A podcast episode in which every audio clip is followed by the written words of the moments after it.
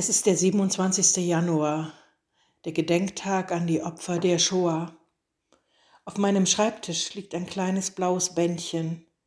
Es heißt, gesegnet sei die Fantasie, verflucht sei sie, Erinnerungen von dort. Es ist ein Gedichtbändchen von Batsheva Dagan. Batsheva Dagan war in Auschwitz inhaftiert als Kind und in anderen Lagern. Sie hat überlebt ist nach Israel gegangen, ist Dichterin geworden, Therapeutin und hat eine Methode entwickelt, die Dagan-Methode, um mit Kindern über die Shoah zu sprechen. Ich habe das Buch von ihr bekommen. Vorne steht eine Widmung. Ich habe jetzt gesehen, sie ist vom September 2006 in Ravensbrück, hat sie mir ihre Zeilen in das Bändchen geschrieben. Für Sabine, man soll die Hoffnung nie aufgeben, Batsheva Dagan. Eine junge Frau, die verschiedene Lager überlebt hat, sagt mir, ich soll die Hoffnung nie aufgeben. Das berührt mich in einer Zeit, die viele als hoffnungslos verstehen, wo alle jammern und klagen und keine Zukunft sehen.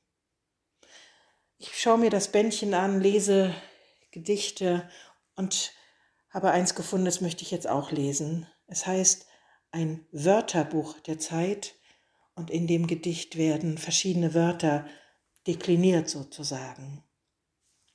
Ein Wörterbuch der Zeit von Batsheva Dagan.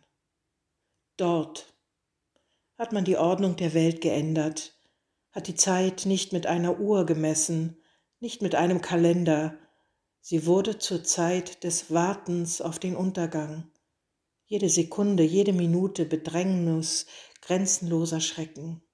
Nur der Himmel blieb treu. Die Jahreszeiten wechselten, brachten Hitze und Kälte nach dem Tag. Doch der Tag war kein Tag, die Nacht keine Nacht. Die Zeit hatte eine andere Bedeutung. Einst. Damals hatte das Leben einen anderen Geschmack. Man konnte daran nur zurückdenken. Heute, jetzt, sofort ist alles schon vorbei. Der Tag dauert an ohne Ende in der Erwartung, dass die Zeit vergeht, zu Ende geht. Auch ich bin ein Mensch, ich lebe noch und fühle, ich bin ein Mensch. Sofort, das ist die Zeit zu gehorchen. Morgen, vielleicht, vielleicht, vielleicht unter allen Umständen immer, trotz allem, Hoffnung auf eine Zukunft.